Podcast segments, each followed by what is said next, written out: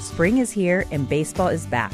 You can't forget the Derby. I love the hats. Do you have yours yet? My hat, I treated myself to a whole outfit. If you want to be able to treat yourself, then you should check out the Nest Savings Account at LGE Community Credit Union, where they want you to reach your savings goals faster. Take it from a pair of 680 The Fan wives. Head to E lgeccu.org to find out what makes their team number one in Georgia. Check, check, check. One, two, one to the two, one to the two, two, two, two, two. hey, right. Scotty, what's up? I'm coming back.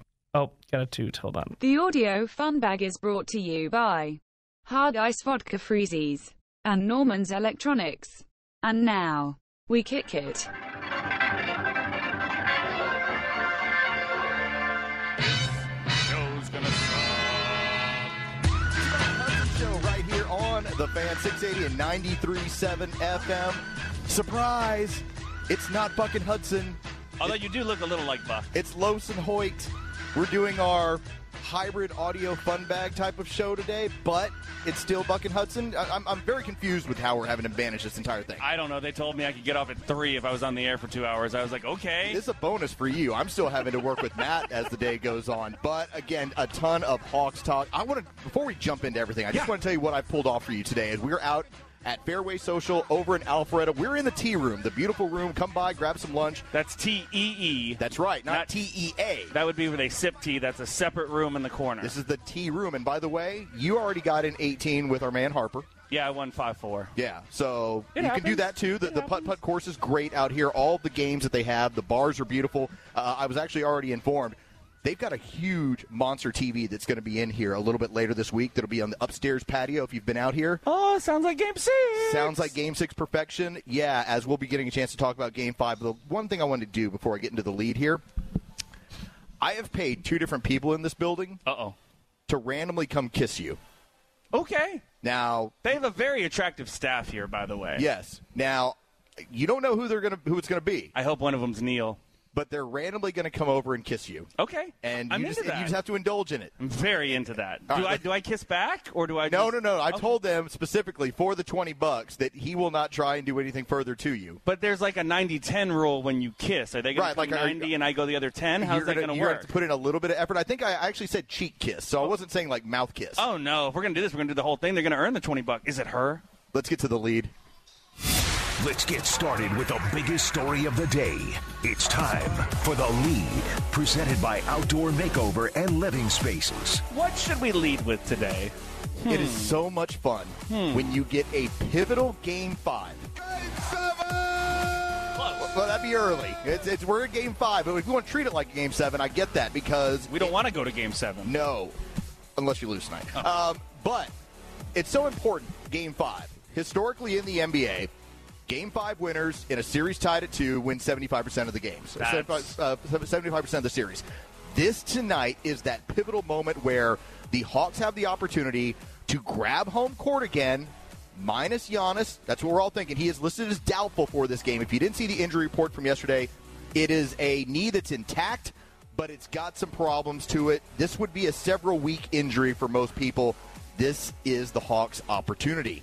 Now tell me nothing easy. Now tell me who's playing for the Hawks because it may get nothing even easier. We'll see. So the injury report as of this morning, uh, Bogey is probable for this game. I but liked what I saw to Bogey in Game Four. By the way, I'm I'm feeling. You look, he's I feel not, comfortable. He's not going to be 100 percent probably this series or even the next series if we want to talk about that. But it's enough that I'm like your minutes are worth it. You're going on the floor. It's- I'm it's fine an with that improvement. one. It's an improvement. Bogey, we're good on. Next, Clint Capella and Trey Young are questionable. Now Capella, it's some sort of orbital injury. He took that shot to the face. We'll see what happens. At the very worst, a lot of times when guys do have that injury, they miss a game and then they come back with the mask.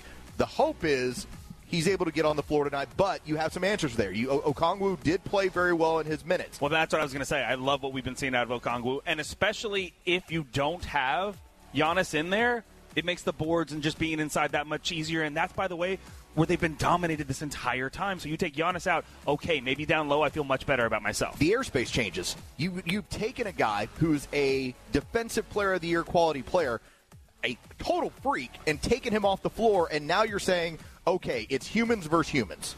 When we talk about orbital, you're the shooter on this show. You're the one who can shoot baskets. Yes. I'll I- drill them threes. I know you will. I saw you out there when we were at the where were we at? We were at some gym. yeah, we were down the street. My question is, Yes. can you shoot with one eye?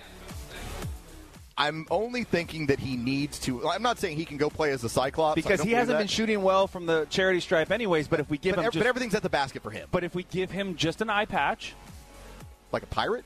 well, you can't have one bad eye and one good eye, or else your want- other you eye want is him- going to be fighting. So So you what want you him need to look like do, a, a buccaneer no. First off, how badass would that look? Secondly, with like a feather hat. Secondly, I don't think you can wear hats on the court. No, you're right, you can't. Secondly, would that mess with you, or can we see him? Could he possibly come out tonight in an eye patch? Go See, ahead, Carlos. This is what would be different. If it's Devin Booker, I'd be concerned. If you had some sort of issue that's affecting your vision and it's messing with you, and obviously it's uncomfortable. Capella's game isn't far away from the rim. It's not about I've got to size it up from three. He's and- taken and- one three in his entire life, in his Okay. career. That- so that- there you go. Everything is at the rim. So we'll see what happens. As far as Trey Young, that's going to end up being just as it was last time a game time decision. It's pain tolerance in, in, in his case. That's what we're dealing with right now. That's where it is going into game five. And I get it as of now. The Hawks, last time out, were a nine to a nine and a half point underdog. That is the biggest line that has been in the conference in 30 years. Okay? You're a two point underdog tonight. That that's the changing now that's gone on that, that we've now made adjustments for. They just lost their big dog. You might get yours back. Let's see how it plays. Can I tell you my biggest? Can I tell you my biggest fear? And I no, wish it was easy. It could be. Well, without Giannis, it's a little easier. It's a little easy, easier. but it's not. But it's not easy. Nothing's easy. Here's my biggest concern: the first eight minutes of this game, because we saw it in Game Four specifically, where okay, we know Trey's out. We find out an hour before the game or whatever it is. Everybody kind of rallied around that on the Hawks, and you saw the Bucks come out lethargic, and you saw the Hawks lighting it up on fire. And you've got to, you've got to kind of handle that initial run, all that intensity of hey, let's do it for Giannis and everything else. Can you handle the Bucks when they come out, and if they are high energy tonight, and the crowd is trying to back them up and everything else? You've got to handle the initial punch, and that's my biggest concern. We saw it in Game Four; it went the other way. Don't be the Bucks in Game Four, basically. That's a lead brought to you by Outdoor Makeover and Living Spaces. And, and I'm with you. I think the first six to eight minutes of this game, you're going to get the desperate team play. Yep. That that is part and parcel of what the, the Hawks are going to be dealing with tonight. Now, can you meet that with your own level of aggression? Can you meet that with your own energy? And as I like to always talk about it on the road, turn it into a belt buckle fight where you grab hold of them and you're like, no, you're not getting away. This isn't going to be you going up by 12 or 14 or do. No, no, you're in this in a fight with me for the entire night. Back to my eye patch conversation. Can you imagine how big of an eye patch it would be for Bobby Portis? Oh yeah, it'd have to be huge. it would have to be the biggest eye patch you've ever seen. His eyes are so big. I might just get you an eye patch just as like style. He looks so angry. They should come back. Were they ever in style? like, Because would you- everything that's old becomes new again. So, like, we're talking about like 1400s, 1500s when Pirates were around. Do you think they'll come back? But ever most in of the time, style? you were wearing an eye patch because you were missing an eye, not just for style. I No, mean, but I think it makes you Like- kind of look rougher. Like you're more scared of the pirate with an eye patch than you are the one without an eye patch, correct? Because Like, you're like, the hey, that only- guy's done stuff. like the only person I know in like modern history who pulled off the eye patch was like David Bowie, and that was like in the '70s. You can't just like wear an eye patch. but that wasn't a real eye patch, right? no, it was a stylist eye patch. Okay. Anyway, going back to just that whole idea of, of fighting through that initial energy. That's it. That's what you have to do. That that is the game for me tonight is not going to be decided in the third, fourth quarter, as crazy as that sounds. I think it starts off with letting Milwaukee know you can't play with us tonight without your guy. You, and, you, and it starts early and it continues in the first quarter. At what point does it catch up to Lou if Trey doesn't play tonight? I, I do think that you worry about a 34 year old guard playing heavy minutes in the playoffs. Or are we just doing it on adrenaline energy? Because I got Harper over here shaking his head. Harp, your thoughts? Because you're the one shaking your head. You think Lou's fine? Yeah, I think Lou is fine. I, I think uh, Coach Nate McMillan, you know, having Chris Dunn coming off the bench, we Yep. had a Chris Dunn sighting last game. I think the balance of those two kind of gives Lou a little bit of leeway, but I think Lou has a lot more in the tank than a lot of people think he does. I can only catch lightning in a bottle so many times, though, and that's that's my But- biggest fear. but and I Lou want to see has Trey on been that. this guy over the course of his career when given minutes. It- it- I- it's not like you saw something from uh, PJ Tucker and you went, "Wow, he went for 25," and you went, "That's not going to ever happen again." Lou has been this type of scorer, and so there's a part of me that only wonders about. i- Is it possible for me to burn him out too much? Because I am playing him basically starters minutes right now. That's that's my one concern. Outside of that, the rest of these guys, what 26 27 22 years old i'm not really too concerned about 40 minutes on the rest of any of their legs Yeah, also, I mean, look, you're not asking, one thing you're not asking Lou to do is even though he's taking over the minutes of Trey Young, I'm not asking him to expend the energy and be Trey Young. Correct. I'm asking him to set the offense up because the offense is going to run through multiple people. It can run through Lou. It can run through Herder. It can run through you know other guys. And you're asking them, hey, everybody do their part. It's like a gumbo. Everybody bring something, put it all in the pot, and we'll make this thing happen. By the way, that's that's Brandon Harper of the Drop Step podcast, and also Big Shot Rob. Yep, Big Also- Shot Bob. That's what I was going to say. Now, see, I go with Rob. Well, he- he was but Rob on your but- team. But he, He was goes with Bob on his I know, team. and so that's the thing. I, I used to think it was respectful when you called him Big Shot Rob. Now he's going with the podcast with Big Shot Bob. It's all marketing. He's Big Shot Rob. Here's my here's my biggest issue. I just felt like you got everything you could out of Lou in Game Four. You got good numbers out of Bogey. You got good numbers out of Herder in Game Four. Okongwu did his thing, got you minutes off the bench and everything You else. got, you got production out of Cam Reddish. that that's a lot of things that went right that just make me nervous that they have to go right again if Trey's not on the floor. Can I tell you the positive of Trey not being? I on the love floor? the positive. Look, we all know that the Hawks need Trey Young to win the title. We, there, that's no, there's no argument Yep. there. But the one thing about him not being on the floor and you subbing somebody like Lou or Chris Dunn in, I don't have to hide anybody on defense. Ding. I don't have to hide Chris Dunn. I, I- don't have to hide Lou Will. I started yesterday's show. Chris Dunn has gotten more talk in this segment than he has in than Atlanta he has radio. yeah, in Atlanta radio history. I, I started the show yesterday by, by talking about you've got five guys on the floor when Trey's not out there. And again, you want Trey out there. You need him in order to score and win a title and do all the things you want to do. But when he's not on the floor with this group, they are tenacious defensively because it's not four and one. It's all five, and they're long, they're fast, and they're young, and they're tough to deal with. Let's finish off this segment by talking about Brazen Mets, 720, a matchup of Ian Anderson. Don't talk about what's coming up. Talk about last night. How about that? I okay, don't wanna... twenty to two. There at, you at a go. certain point, did you not just as Ozzy Albies is hitting the ball out of the ballpark to make it twenty? I'm just thinking to myself, yeah, I think I'd probably try and do the same thing too. If you're going to bring in an outfielder to toss to me, I'm going to try and ride him out of the ballpark. Look, because I haven't looked at the stats, I'm pretty sure Degrom hasn't given up 20 this season.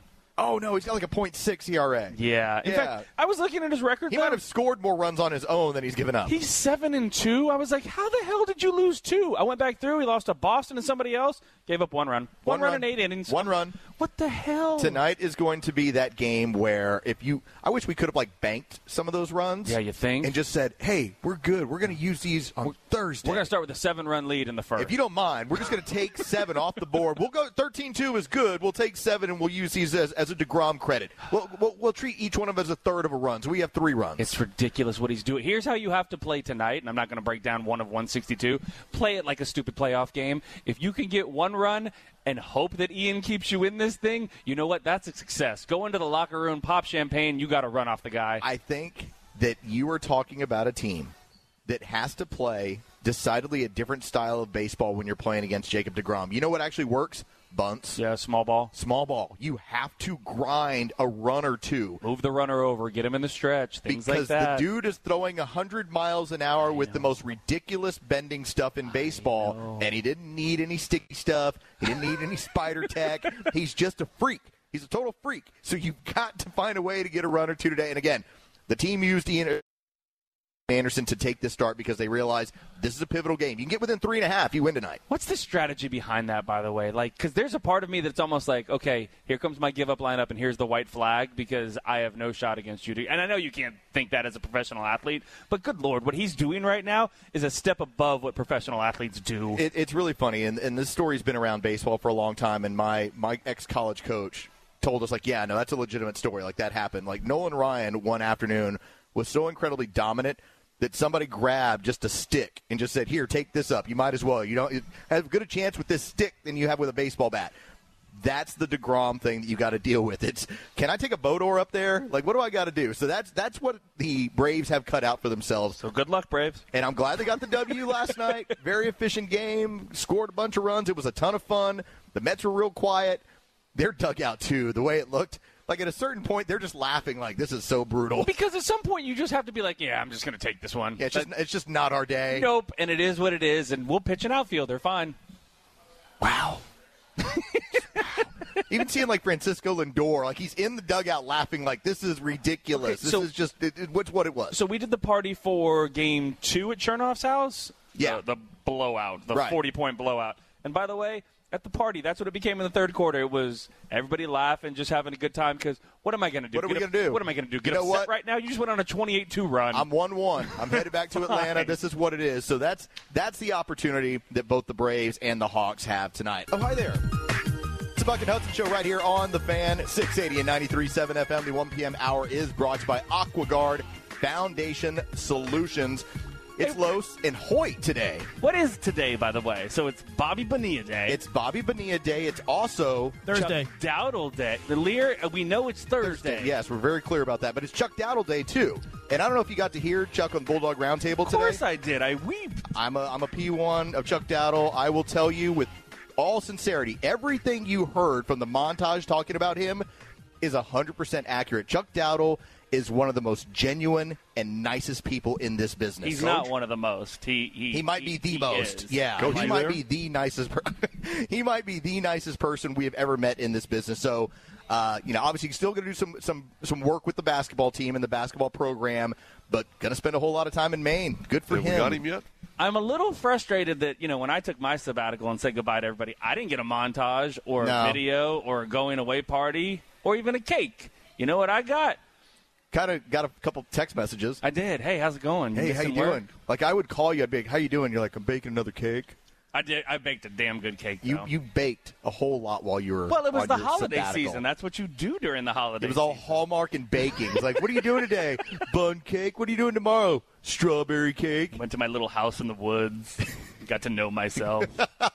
You make it sound like you were sitting in some sort of like tent, sweating. No, and- I was and like, and I was like Emerson. I was becoming one with the world and you were like, you were myself. like, oh, Very I- sexual. You're like, I can hear my soul amongst the clouds. yeah, that's who you were. Uh, coming up in 10 minutes. Well, it's happened. It's crazy. And it's a ton of fun to watch. We'll talk about that in college football in 10 minutes. But so you're telling me, and I realize it, from a national perspective, the Hawks continue to get the Atlanta treatment. and I don't understand why. Like what what part of this treatment do they hate about Atlanta? Do they hate us because we don't have a superstar? Guess what? You got Trey. Okay, there's your superstar. Do they hate us because we don't have titles? Okay, fine. We don't have titles. They continue to rail on us over and over and over again. Whether it was Bill Simmons, Colin Cowherd, the latest is Chris Broussard, who you'll hear from in a minute. I just I don't understand what they're so upset about. Are we crashing their party? Is that is that the frustrating part? Because in- to me, in America and every movie we do, we always cheer for the underdog, the underdog, the underdog. We- She put this team together so she could move the team to Miami. Like we all love that part of We love Major League, right? So why is nobody embracing the idea of Atlanta that we're not supposed to be here and we're their party crashers? Because we're their party crashers. That's what we're doing as of right Like now. I, you were basically the exact same team you played in round one in the Knicks. You were them, but you weren't the headline star. You weren't New York and the Mecca and everything else. I'm here to tell you, you're the biggest market left in this thing. It's Phoenix, it's Milwaukee, it's Atlanta. The national media should love you, and for some reason they don't. the part that I typically don't understand is how you end up where the home of TNT is, where this is sort of an NBA mecca. Like people want to come to Atlanta, they want to come do the shows here, they want to come do everything Eat the wings, yes. yet we're still considered an NBA outpost. And, and I'm used to this from obviously growing up going to San Antonio games. Uh, We used to always joke around. The NBA would never allow a dynasty in San Antonio because it's too small of a market. They don't want them on the TV on a regular basis. And so we, we would always point that out. The truth is, if you got a dominant, good basketball team out of Atlanta, Atlanta does great numbers every playoff season. Not just not like talking about Hawks numbers, talking about watching the NBA in total. I don't understand why a lot of the national media looks at us and says, "Oh no, you can't be part of the NBA royalty." So the latest guy to step in it was Chris Broussard, who was on FS1. He's on First Things First. Can you name anybody else on First Things First? Not really. I think Brandon Marshall's on there, right? Okay. Yeah, a couple other I'll- I'll guys. Listen, it's FS1. I'll you tell me what's on there. I'll believe. it. Anyways, so he- they have the Easter Bunny, and he talks to Jesus. I'll be okay. Sounds cool. No, now you're crossing religious and. Oh, okay, holidays. You sorry. can't- they wouldn't talk to each other. They're talking about the dunks. And Chris Broussard, I actually I like him when it comes to his NBA stuff. I think he knows his NBA stuff. But when he was talking about Giannis's injury, he had this to say on FS1. this entire year will kind of have in the back of people's minds like a mental asterisk or note, if you will, that yeah, that was that injury season. I'll say this last thing. If Atlanta wins, then it will be even more so of a mental note in people's minds that, yeah, that was the year everybody hurt was hurt and Atlanta won. If any of the other three teams wins, I don't think it'll be as big of an issue. So I'll do this as two parts. First off, so if the Suns win, if the Clippers would have won, or if the Bucks won, it's all legitimate. It was cool. But Atlanta wins. They're the ones that had to deal with injuries from other teams, and they weren't supposed to be there, and everything else. That throw it out. I don't even care about that part. Injuries happen in a basketball season. So if this is what we want to do, if we want to go back and change history and put little, is it an asterisk? Asterisk? Am you're, I saying you're close asterisk? enough? No, yeah, you're you're really good. Okay, you're good. good there. All right, then let's do this. The anus is on you to prove that. How about the 94 and 95 Rockets? You get one as well because Jordan wasn't there. There oh, you go. Oh, oh, no, that that and, and that's the problem that you run into because and, and a lot of this, very honestly, I, I refer to this as this is dude talk. Like this is NBA dude. This is this is like the perfect discussion that dudes have in like a barbershop when you go, that NBA team matters, that one doesn't, that guy has his title, that one doesn't, and the fact that But you're talking about my city. You're talking No, I about know. I- here. I And know. so I take it disrespectfully. You and I can have this conversation, but someone from here can't have this conversation. I can talk about my brother. You can't say a bad word about him. and I, I get it. I, I'm- I really kind of feel like Matt Matt Chernoff with this. Like Matt says, I don't care how I get that title. If he gets the title, it's his title, and that, then the flag flies forever. And it does. And I agree. I Absolutely. completely agree. There is something weird though, Be- and I remember dealing with it in '99 when the Spurs won that title from the New York Knicks. I'm ready to be like, yeah, and everyone's like, short season, dude, it's 50 games. And Phil Jackson was the one who was like, yeah, that doesn't really count. And it wasn't until they started winning multiple that you then started feeling validated by that. You have to understand if you do get it, if you if you just make it to the finals, no matter what happens, that's awesome. But if you do make it to the finals and something great happens, don't listen to anybody else outside of the national don't. media. And Broussard, my point to you is shut up. This has happened before. Guess how guess how Steph got his first title? Do you remember that one? Because it was against you. Uh who was my big guy? Zaza that stepped out there and decided to put his foot under Kawhi? Zaza, no, I think that was the, your second title. No, that was Steph's first title. No, that was maybe. I'm sorry, that was a second title. That Yeah, was that was your- 2000. and- yeah. That was 2017. You were Steph's reigning first champion. title. He was without, or the Cavs were without Kyrie and Kevin Love. and Kevin Love, they both got hurt in that in before that final, and they were able to walk to the title. You want to bring that up, or how about when Durant and Clay couldn't play against Kawhi? Does that not Does that count? ma- not like we count? can Yeah. go through history and we can do this over and over and over again if that's how you want to play this, Chris Broussard. Again, '99, the Knicks didn't have Patrick Ewing. I didn't care. I just didn't don't- care one bit. I was like, that that's your problem. That is your issue. I you just have. don't get why the national media continues to go at Atlanta with this over and over and over again. Now, here's one more piece of audio that I want to play you, and then we'll get a chance to kind of yap about some of this stuff because it, it's at some point you just have to say, "All right, that's how you are, and this is how we are, and let's let's do our thing, and you do your thing, and I'll do my thing." This is Charles Barkley, and this was going in. This piece of audio was going into Game Four. Now, the fun part is, you would think when you're paid to talk about the NBA and to know these teams, you would know these teams. But this is this is not a shot at Chuck. This is more. It's more funny. Sounds like a shot at Chuck. But no, this is a, a standpoint of people don't know this team because they haven't watched this team because they haven't covered this team.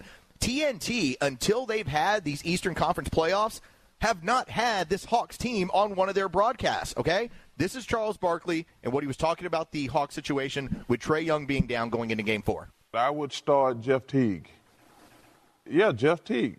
I I would start him. He's uh, he's not exactly on the Atlanta Hawks. Wait, who was the uh, other guy? Big dummy. I'm sorry. No, no, I wasn't, I wasn't even talking about Dunn. Uh, well, you ain't talking about Teague. I forget. I'm forgetting somebody. My mistake. I can make. Listen, I can make a mistake. Who, Who's another guard on the Hawks? Uh, Kenny Smith. No, no seriously. No, there, there you. Spud Webb. We, we, we've, we've run out of Remember, resources. Brandon Goodwin is a guy who filled in Oh, when he don't- Trey was yeah, I out wasn't before, but thinking he's about him but he's either. also he's also hurt. I had the wrong guy, but I wouldn't start Lou Williams. Thank you. Okay, so the fun of that entire piece of audio is that he's thinking, all right, who would play behind Lou? And he doesn't know the Hawks roster, and and nor, nor really should he, and not America doesn't know it. Nobody knows but us because we've been paying attention. But you're ignorant. Your ignorance, no, we're still here, Charles. Your ignorance is not a reason to crap on my city. Your I agree. ignorance is not a reason to crap on this team. Then you know what? And I'm not saying Charles didn't do his work. Good lord, that guy's more successful than any of us He's, will ever he's, be. he's a national treasure. I love him. I- agreed. But do your work, man. Do hey, your this work. is Charles Barkley. I'm a dumbass. That's not. That's a little hard, Charles. The point is, do your work on this team, and then you will respect. Like, You, there are so many people in this country that just come on the air and I don't know anything about that team. What am I going to do? I'm going to be shock jock. and talking superlatives and talking overall things. Be well, Atlanta can't do that because Atlanta's never been able to do that. Brandon Harper, what do you think? Can I let me step back and play avid, devil's advocate for a second because I agree with everything you all are saying, and I, you know, I'm listening to the national media just like you all are, and I'm rolling my eyes and I'm like, come on, y'all, one of the final three teams left. They showed up to the party very late and they're upset that they don't know anything Then about don't- the, the- the party. Then don't crap on the party, though. But check this out. Let me step back for a second. You had the Clippers. The Clippers had a bona fide superstar, two of well, a superstar and a star in Paul George and superstar in Kawhi, right? Okay, Phoenix, an emerging superstar in Devin Booker, and you have a, an emerging star in DeAndre Ayton. Ayton, You have yep. two names, and you have Chris Paul, who is a superstar. Sure, right? He's on every commercial, every single break. All right, cool. The Bucks. Giannis, Giannis. Giannis. two-time MVP, Defensive Player of the Year, bona fide superstar, right? Then you have the Atlanta Hawks. There was a point in time in this season where people around the league, the rumor was with Trey Young, guys don't like the way that he plays. He had a, a reported riff with one of his teammates in the locker room. He would. It was around the league that guys just did the nutmeg. They didn't like him. He is now emerging in a lot of people's eyes as a superstar, and they're seeing what we've been able to see all year long. See, that's the problem. And, and it's as you put it, and I will definitely say I, I understand. There was a narrative that was created. And I'm always about I'm always saying the same thing. I always reject the premise. Like I'm going to I'm not going to let you set up the premise for me. I whether that's politics, sports, whatever, I'm going to reject the premise and start saying let me look into this for myself. But if the narrative's wrong, you keep doubling down on and that's it? the thing. The problem is the narrative has been wrong for months and months and months. And a guy that you had people that looked at him and said 30 and 10. Well, it's a hollow 30 and 10. Well, now you're playing with better players. Suddenly 27 and 9, 27 and 10 is well, yeah, but but he's not a star player. Nobody likes playing with him. They and the Phoenix Suns have the best records in the NBA since March 1st. Okay? These teams have a 50 game stretch where they've been better than everyone. And there's a reason why. I would start Jeff Teague. To, to me, there's no difference between, in my mind at least, just being here. Is there a difference between Booker and Trey Young? Is there? Is there a huge difference from a superstar level? They're one's both a- emerging, one's been there Well, I- I for think- a year maybe in front of them. That's but it. the, The, the weird part is you had people that were much more willing to accept Booker as an emerging star than to admit Trey was because it, it jumped the narrative. It hurt the narrative that Trey was not this guy. And so we're not going to use the excuse that Kawhi didn't play the entire Western Conference Finals. We're not going to use that as an excuse. So, why no, the it Suns doesn't- are here it- there. it- it doesn't apply to that. Just, it, it blows my mind does that not apply to enjoy that. the party that you're seeing, man. I get a game five tonight. I think what we're all going to be doing is the same thing. We're all going to be drinking in front of our TVs. Maybe not Harper. I mean, Har- Harper lives his life right. You and I, we got a beer right now. I offered him a beer. He's like, nah. I'm he's working. Yes, and he was like, nah, because he's responsible. He's ethical. You, drive me and I, home? And I'm not a beer guy. You gonna drive me home? What? I'm not a beer guy. What do you, what's your poison? If I have a little liquor, I have a little Hennessy, a little something, you know, a little cognac every now and then. Okay, okay. I'm sure they've got that over at the bar. We'll make that happen after the show. Okay. One more thing Big on the Booker dummy. thing. I'm sorry, it- it's probably minor. Another thing, another reason why people look at Booker more so over Trey is he got the blessing from Kobe. Now, what that means to a lot around the league, that means something to a lot of these people around the league for what it's worth. Trey had a blessing from Kobe as too, well. I His mean, daughter loved him. right? But it's the whole Kobe legendary that Kobe shared with with Booker that Booker is now using to propel himself into superstar. that's again. I'm just telling you what's around. No, the I league. know. I'm just saying that that's that's how these narratives start when when Kobe, eh, his daughter, that's her favorite player, and and he's coming to watch him. It's like okay, we just ignore that. It's not supposed to be an important factor. Coming up in five minutes, Hoyt has found a way to avoid having to have another kid. Hang on. Do the rest of the teas. I wrote an entire tease out. Do the entire tease. I'm not going to do the entire tease. I'm leaving it right there. What more do you want? You want to, you want to tease your, yourself in five minutes? Go ahead, read the tease. I really liked the tease. Okay, We'll- do it. Do it. And it didn't involve decapitating his lower region. He's referring to me because I got clipped. You're like, you're like, I found a different way, and I don't have to have a surgery. You did. Now you. Yeah, and what's so weird about it is that you have this impression that like I'm a eunuch, like I don't have anything down there, and I'm like, oh look, it's just it's just his thing, and that's it. Well, prove it. I'm not gonna prove it here. It's in public. Let's do the next topic. All right. so it started as of midnight. Let's see it. Bill. Name, image, and likeness. And have you have you been paying attention to everything that's been going around on Twitter? You now have was it Milo's iced tea Yep. that has Bo Nix. Yep. Uh, let's see. You see, Derek, uh, Derek King, who has a twenty thousand dollar deal with, with college hunks moving junk, Here, here's how big or small you want to call it. You see our guy Kendall Milton, who he's with now? Who is he with? The seven six athletic wear, the, the the shirts that I wear and the hats. Oh, really? They're making his shirts. So it's it's big Milo's tea. It's small companies. It's everything right now. It's everything right now. Like I saw a pair of, of young women who play for Fresno State basketball. Two sisters. The twins. Yeah. And they're very attractive and that's the thing that like they use Instagram as some of their model stuff and everything else. But now they've signed a deal where they'll promote your company with their social media. And so you want to talk about the NCAA model? Like it's dead. I, I really thought I was of the belief. I've talked about Super Division One for the better part of a decade. Well, let's hear. This is what did it though. Like i- i- in my mind, I just thought that you were going to have the big powers that be in college football would break away from the NCAA and just say, "You do your thing, we're doing ours. We're more of a semi-professional sort of league. We're going to do our stuff. We're no longer under your purview." But it took name, image, and likeness to actually make that happen, where the NCAA basically put their hands up and said, We can't handle any of this. Y'all handle it on your own. Y'all go do what you're going to do. And now kids are making real money.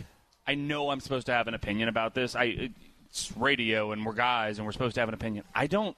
It's hard to say I don't have an opinion. All I know is I hate change. I hate change. I love my game of college football the way it is, and I know starting midnight last night, it's never going to be the same, and that scares the ever living hell out of me. You realize that, right? I think that this is a possibility where. And by the way, you add the transfer portal, portal on top of that. Like, th- to me, I'm just scared of where this game is going to go and what it's going to become. And it may be something great. I don't know, but, I know I love the game that I've been watching for years and years. But what this means to me is much more of a free market like a normal adult has. I can choose to go work here. Here's the amount of money I'm going to make. Here's how it's going to be. Got to pay taxes. And I then have to handle that. College football, we, we've been talking about it for years, and I keep trying to say it. If you treat it like business, then the business end of it all makes sense. treat it like a big business. At what point do the college coaches start treating it like a business? And that's the adjustment that's going to have to be Hey, made. you're fired. You're not getting the job done. You're fired. You're fired. Your You're- scholarship is gone. We're moving quickly towards the university employee model, which is this pl- this kicker who's just missed three in a row. I got to go get another one. Very similar to the NFL.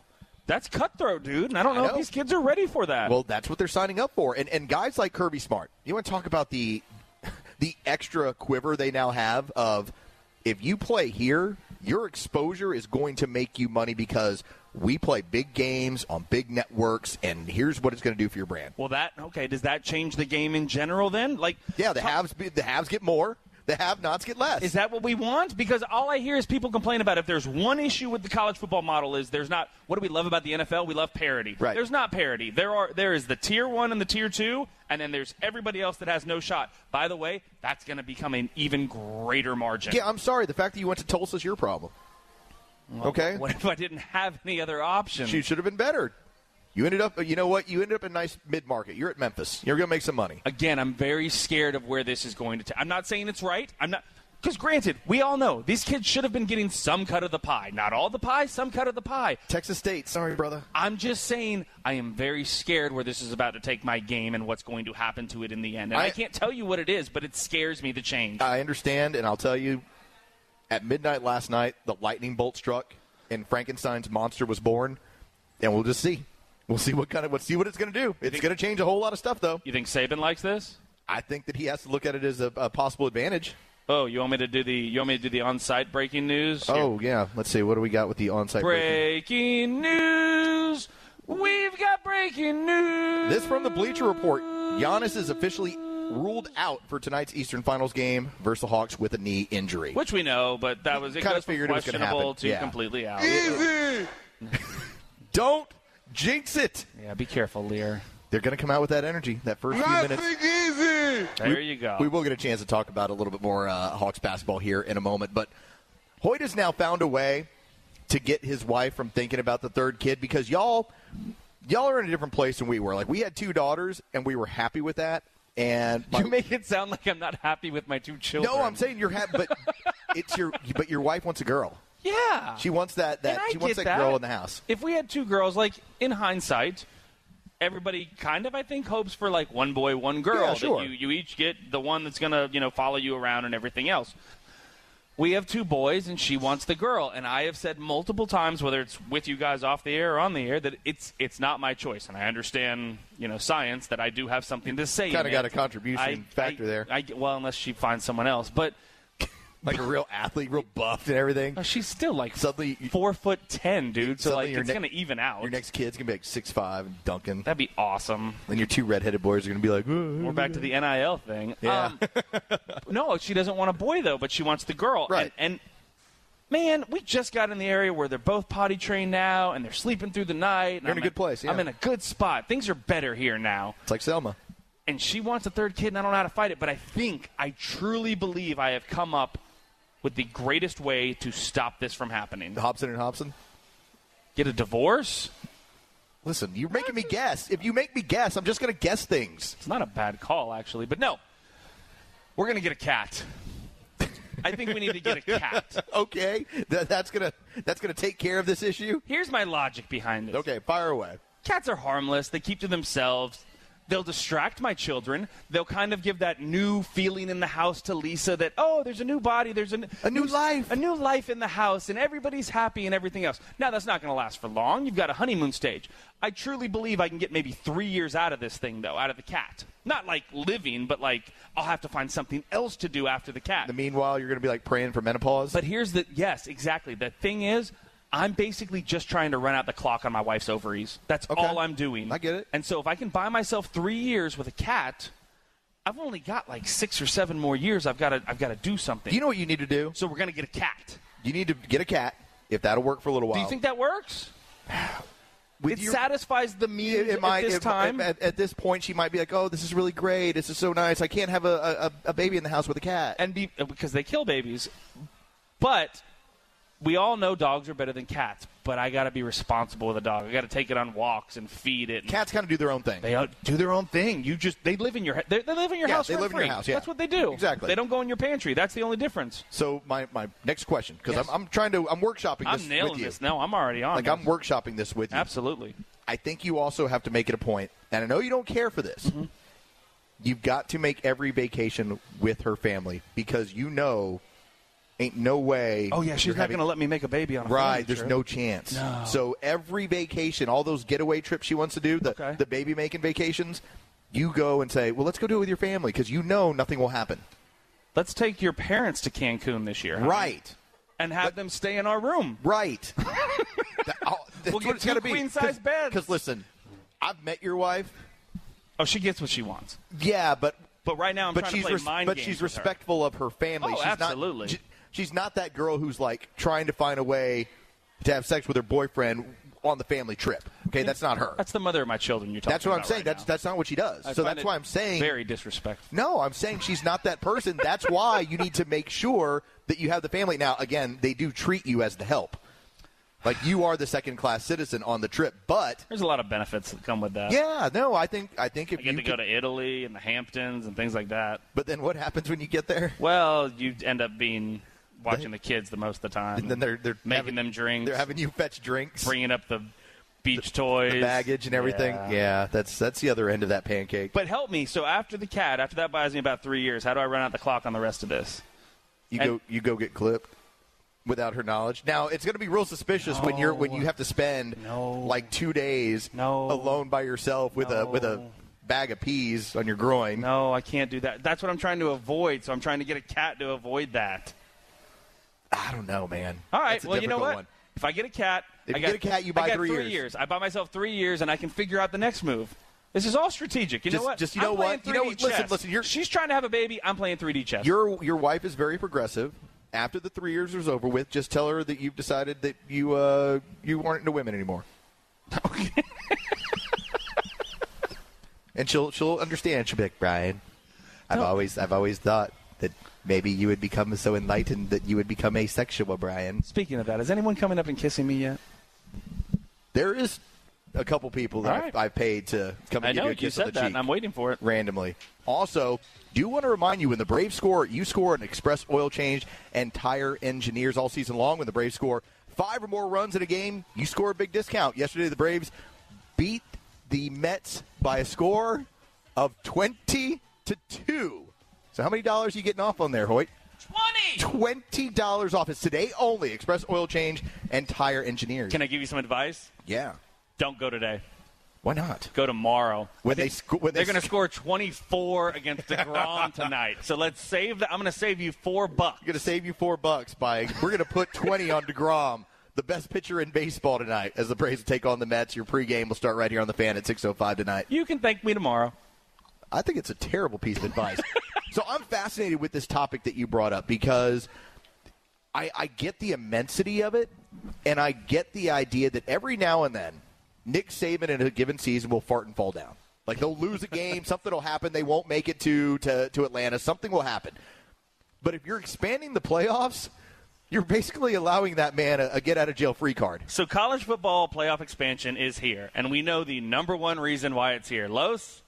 Money. Money. It's always all money. about money. That's fine. I like money. But college football is trying to spin it to you as, hey, no, no, no, no, it's not money, baby. This ain't about us making money. This is about you guys getting more teams in and getting a better chance to win. It's about opportunity. It'll be fine. You'll love it. Georgia, I know you didn't get in the four, but you've been fifth or sixth the last couple years. Now you can join our fun and be in the playoff with us. Everybody will have fun. Everybody gets a chance. Yay, it's a Oprah of college football. Oh, Or do you? So Brian Kelly spoke with The Athletic about the playoff expansion this week. He said, quote, look, if I'm Cincinnati, I love this. And he should love it. If he's Cincinnati, you're in the playoffs like you were last year. He says, if I'm sitting in Alabama, I'm like, meh, do I really need eight other teams trying to beat me? He finishes up by saying, but for us at Notre Dame, this works really, really well. Let me start with Brian Kelly real quick. Of course, it works well for you because you'll get in every single year. And you know Correct. what? Maybe for Georgia fans, we get in just about every single year, every three out of four years. You We're know in the what? playoffs. I would say 75, 80% of the time, you're going to get in. It, it's the only time you won't is when you have that 15, 20%. Somebody goes down, you fart and fall down, and you don't get in. and you have Stetson Bennett under center. You know what Yeah, I mean? You something have, weird you have that season. But here's where I'm going to throw it that it's not a good idea for you, Brian Kelly, or you, Georgia fans, Kirby Smart, Lincoln Riley. I can go Brian through the list. All of them. here's what you're doing. You're allowing Nick Saban to get a second chance, even in his down years. Can I give you a stat that's about to blow your mind? Do so. Nick Saban has won the SEC West eight of the last 13 years. Okay. Good for him. Bravo. Two of the five years that he did not win the SEC West, he won the national championship. You didn't win your division, and you won the national championship. So he fart and fell down, and yet still then went and won the national championship. There was the year against LSU 2011, I believe, when you got to play LSU again. you had your one trip up in LSU. 2017. And then you had your 2017 where Auburn played Georgia in the SEC championship, and we put Bama in, even though Bama was second in the West. You're giving the bad guy a second chance. What do we do in movies when you kill the bad guy? Here's what you do: you light him on fire. You and put, you put two another more one. bullets in his chest, and you put a stake in his heart, and you cut off his head. And instead, you're willing to give Nick Saban another opportunity. And by the way, he doesn't have a lot of down seasons, as that stat proved. 13 years, he's won the West eight times. But when he is down, you're now giving that guy another shot to ruin the college football playoff and win it again. Here's Saban's stats, by the way, against top 25 teams since he's taken over at Alabama. He's 60 and 17.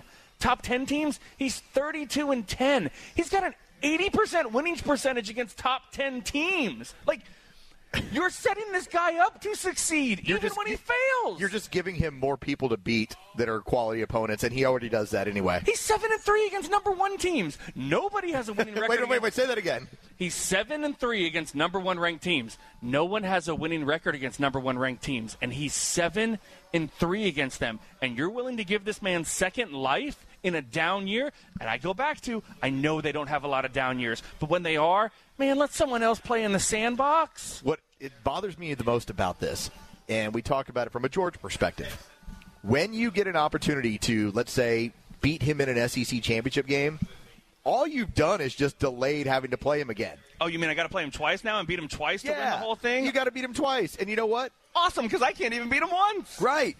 You're sitting. You're, you're sitting back as Auburn, where you beat him, and you move on to the SEC championship game. You play whoever, and you you know you, whatever happens happens. Right. Then they got to face him again like three weeks later in a playoff because hey, we got in as the sixth seed this time, not as the four seed. So I gave you the stat that he's won eight out of 13 SEC E West. The five years that he did not win the SEC West, he finished in the top 12 every single one of those years. Then they're going. Then they're going every single, time. time. And that's. Now, I, think know- that I think that also applies to Georgia as well, based on what we've seen. Uh, uh, they're going to continue to keep going as well. It does to some extent, but when I rattle off numbers, what Nick Saban is against the top 25 and the top 10 and the number one teams in the country, I would rather roll the dice with a Saban led team than a Kirby or a Lincoln Riley or a Brian Kelly led team. Like Brian Kelly, here's my thing. Let's say you do make it into the playoffs an extra four times in 10 years. So you get your brains beat in in the first round of the playoffs instead of the second round of the playoffs. Like, what's the point? Here's the point. It's so, it's so guys like Kirby and Lincoln Riley and Ryan Day and everything else can put on their resume, well, we were in the playoff this year, this year, this year, this year, pay me more. That's it. I, I take teams to the playoffs. That's what I've done over the course of my history. I've been to the playoffs. And for me, it's an opportunity. I think we all want more playoff football, but I also was always a, a big fan of thinking I could live with six. uh, You know, two getting a bye and four getting in and saying, let's do it that way. The way it's now going, all you're going to do is turn this into the invitational that's hosted by Georgia, Ohio State, Alabama, and Clemson. Yep. That's it. It is. It is the You can, it's throw, invitational. you can throw Oklahoma, and Notre probably Dame in there, and you know what? Cincinnati or Boise State or TCU or whoever the guy Yeah, that come- wants come- to come in and come- crash the come party. play in the pool for a game. UCF, See you later. Cool. This is why we never let you in the playoffs in the first place. To me, it just I understand we're doing it for money and we're doing it for ratings. And by the way, if Bama is one of those teams just sitting on the outside, you're telling me you're going to throw a 12-team party without inviting them, your biggest constituents with the most amount of watchers and the legacy of Alabama. You're not. So my point is, until he. I don't think he's going to retire. So until he does the other thing, No, he signed until he's like 80. So until he does the We're- other we're thing, good. Where the other thing where he fails to breathe. Yeah. What are you trying to say? Until he does that, the other thing, he's going to be in the playoffs as long as he wants. Coach until I'm dead. And that sucks because the road will always go through Tuscaloosa, and the college football playoff just allowed it to happen. Dude, that man got COVID and won the national I know he championship. did. No, he got COVID twice. Remember, he had it the week of Georgia, then he didn't have it the week of Georgia, and then he got it. actually got it. And then he won the national championship anyway. yeah, and, and you're giving. See, this is my one. As much as you're concerned about name, image, and likeness and what it does and the impact it has on college football and college athletics as a whole, I worry more about the playoff expansion because now you basically take the importance of a regular season win and kind of say, all right, that was cool. See you again, end of the year. You don't you don't eliminate anybody's season. There's a reason we all watch March Madness and we don't watch regular season college basketball anymore. The finality of it all. Yep, you watch. You, you know when you start truly watching, you start when tournament play happens the week before, leading up all the way through March. And unfortunately, that's what they did their season.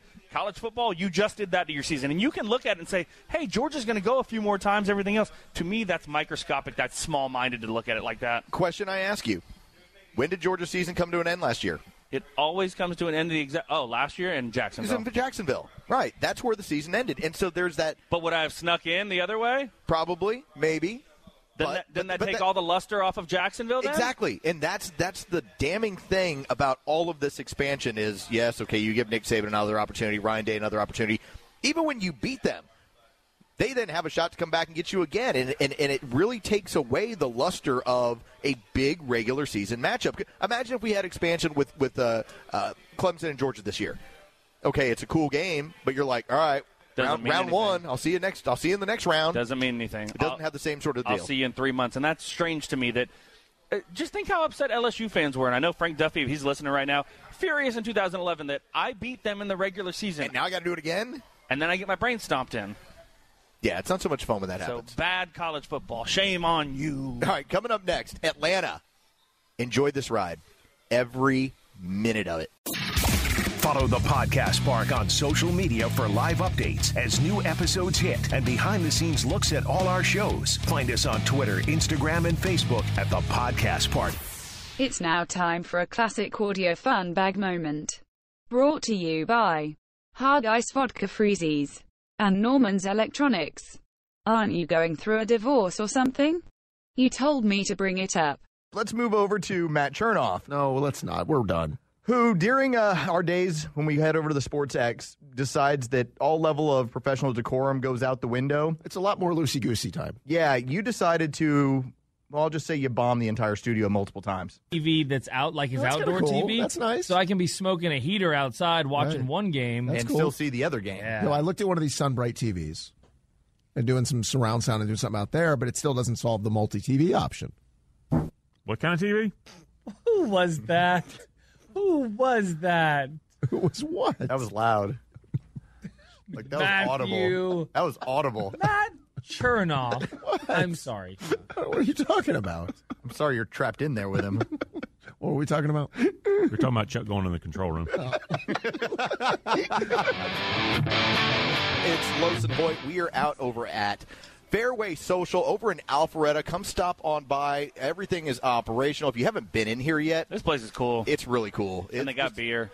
Yeah, they do. It's a cool spot. You get all the simulators. You can bring the kids out here, play all the games. In fact, my uh, my wife is going to drop off my youngest daughter with me. Hot. So we are going to do a little bit of putt putt later. Well, I hope you're better than when we played. you were impressed. I've worked on my putting skills. You are. I mean, I put Vaseline I on would the say, front of my putter. uh, You That's hit, what I did. You hit some putts. By It the went way, straight. uh, uh, let's see. Buck is currently in an RV in Florida, which oh, by the way, that's not going well. Have you Are seen we the going to- updates on this, or okay. are we, we going to let him do it? in, in Hudson, his daughter is due today. So, yes. Happy birthday, June. So hopefully, July one is the first day of June. So that's what we're saying. Okay, you've been following Buck on this. I don't. know. I didn't even get, get into our topic yet. Oh, okay. So you've been following along. Is it is it Buck's not, wife's it's account? not me. It's Kelly continues to put okay, this out on so, Facebook. So Buck's wife continues to post to Facebook about their challenges on the RV. Says, well, we made it two days before we messed up. Forgot to close the awning on the RV while driving down the road. They ripped the awning off of the RV because Yeah. they forgot to clo- Posted a picture of it. Oh, they've, they've Lord. now tied it to the RV with it looks like string going into the window. Okay, that's not good. Well, so they forgot to put the awning back up. Yes. All right. The next post. Well, we're two for two today. Coming back from the beach, we could not get the door unlocked. Must have locked the keys in the car. I guess we broke the awning arm for a reason because Braden was able to climb up off Buck's back, step on the awning, and climb through the window. And she has a picture of them getting poured on. Like it looks like Like it's just monsoon season. torrential rain with Braden on Buck's back climbing into the window of the RV. Oh, that man, that poor man. I, we talked about it earlier in the week. I was like, I don't understand. I, I- I think it's a once in a lifetime kind of family opportunity. Do the RV trip with the family, right? Is it? But also, also you, you can't get away from your family. But how did you not know it was going to go wrong? Like everybody knew. I'm. You have to be good at RVing to RV. Like you can't just rent one and then do it. Like if you go with Frank Duffy, he's good at RVing. He knows what to do. He's seen everything before. You're going to have fun. If I rented an RV with my lack of experience, things are not going to go well. I would hang myself from the awning by day two. You'd be like, I've just had it. That's it. You would just be like, be like no funeral. Oh. Here's the rope. We're done. You're stuck. Houses aren't big enough as it is that you're stuck with your family. Now they do open concepts, so I have to see and hear everything. There's a part of me that just wants to get away, and instead we're all gonna. Here's a better idea. Let's all get in a tin can and all get as close to we as we can together for an entire week. What could go wrong? Coming up in five minutes, I give props to a guy that I oftentimes do not give props to. Thank you. But he has earned it. No, it's not you this time. Damn it. Atlanta enjoyed this ride. We're on a ride right now with this Hawks team, and, and everybody who is a hater trying to get you to take it down a notch. Man, I want everybody to be so excited at 8:30, and whatever the outcome is, I know that everyone's waiting for the gut punch. Don't worry about it.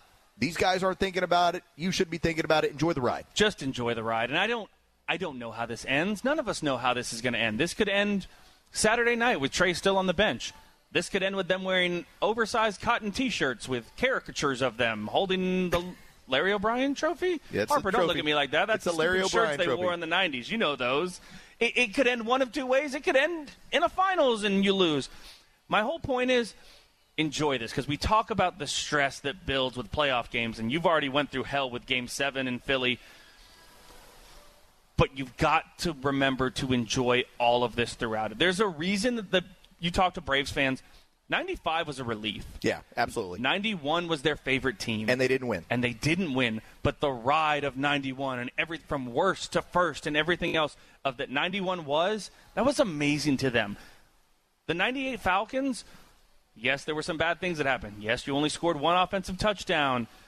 But the ride that you had with the Niners and going to Minnesota and missing kicks and then Morton making the game winning kick, enjoy every bit of it. I've told you guys multiple times That 2017 Georgia team. That was the most fun I've ever had in a college football season. It will be my favorite team of all time, no matter who takes us into the promised land. Even when you win it, you'll still look at that one and be like, "That's the year." It will be from Chicago to South Bend to Pasadena to Vegas. 41 nothing in Neyland Stadium. We scored 21 points in the first 8 minutes in Jacksonville. Like you have to enjoy this ride and if you don't, you're going to regret it. And so I'm just giving Atlanta the advice, enjoy this right now no matter how it ends, man. The fun part about 2017 is how much of a revenge tour it was.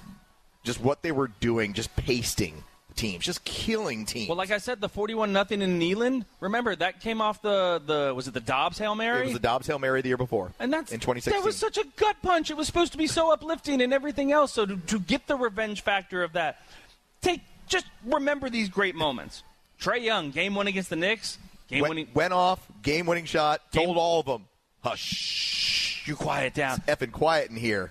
What Kayvon do? What Kayvon do in game Kayvon went for seven? 27 points and, and, and became nationally Kevin Kayvon Herter. Uh huh. Uh huh. All right. Red Velvet was it became a national deal. And by the way, like he was the Bill Simmons podcast. I was listening to it from yesterday just because I wanted to see what they had to say about the Giannis injury. Hate listen.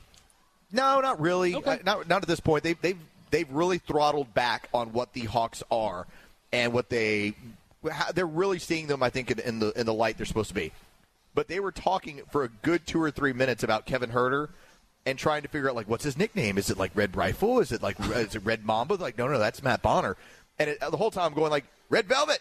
He's smooth. He's smooth. But or Kayvon, either one. You had Trey Young in game one. Go for what he went for in this game. You had the Lou Williams game in game four. I, my, my point is, remember all of this stuff. So there was that night. Um, Falcons had a 25 point lead in the Super Bowl. Don't Th- know. There was there was that night. There was that night. That And- might be the night of nights. and you're going to harp on that, and that's what's going to stick out in your nightmares. But also, don't forget the Matt Ryan MVP season, the Vic Beasley leading the team in sacks, the watching Matt Chernoff in the bends to close in the bends in the dome that night Yeah, to last close it game out. there. Yep. Watching the party happen the entire second half of that game, and then overflow into the streets, and the two weeks buildup and everything else, and. Yes, I know it didn't end in the championship. You don't have to tell me that. Hoy, we blew it, blah, blah, blah. I understand that. That could happen tonight. That could happen three weeks from now. My point is enjoy all the good stuff that has come from this because you don't know when it's going to happen again, especially with this team. Who the hell thought we were going to be here? So, yes, it's stressful. Yes, it's gut wrenching, and we're staying up late, and nobody goes to bed before 2 because you're watching. Oh, I'll be NBA up until TV 1:30, 1:45 and everything tonight. else. No problem. But just enjoy all of this, man. Can I tell you the one thing that I take exception to? You and I have had the benefit of teams that we grew up watching win a championship. And, and I think that fills your cup a little bit differently. And I want this so bad for guys like Matt, guys like home team. And, and, and, and more than anything, and I know it's just uh, there's some recency bias. I want it to be the Hawks because you never would have thought it was the Hawks. So I walked up to home team after they got done with Philly, and I saw them on Monday. We, they won Sunday night. yeah, Sunday afternoon, I saw him first thing Monday. So I see him Monday, and I walk up to him, and I go, "I'm so happy for you," and I Yeah. give him a hug. He goes, "Hey, hey, hey, we got this coming up. We got the Bucks coming up. We got." Yon-. I go, "Stop, Stop. stop, Enjoy this. I don't want to talk about that. Enjoy this Enjoy right this now. right like, here. is it Nick Saban who has who has the 24 hour rule? 24 hours and you move on. That's fine. Make sure you're getting every minute of that 24 hours. That's my Atlanta, advice. Do it for 48 hours.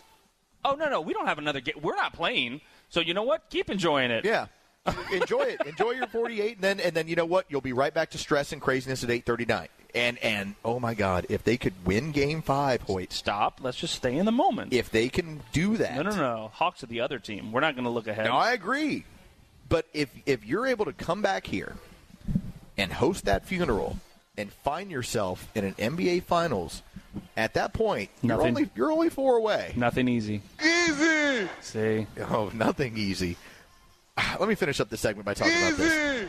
I typically do not give a lot of credit to Paul Feinbaum. Oh, shut up. You listen to his show every day. Oh God, no. Oh, that'd be a special kind it's of on torture. your podcast list. Yeah, great. You Yeah, wanted right. to see what Gary in Albany. See, The thing about it is that I don't think that there's anything lazier in radio than taking endless amounts of phone calls.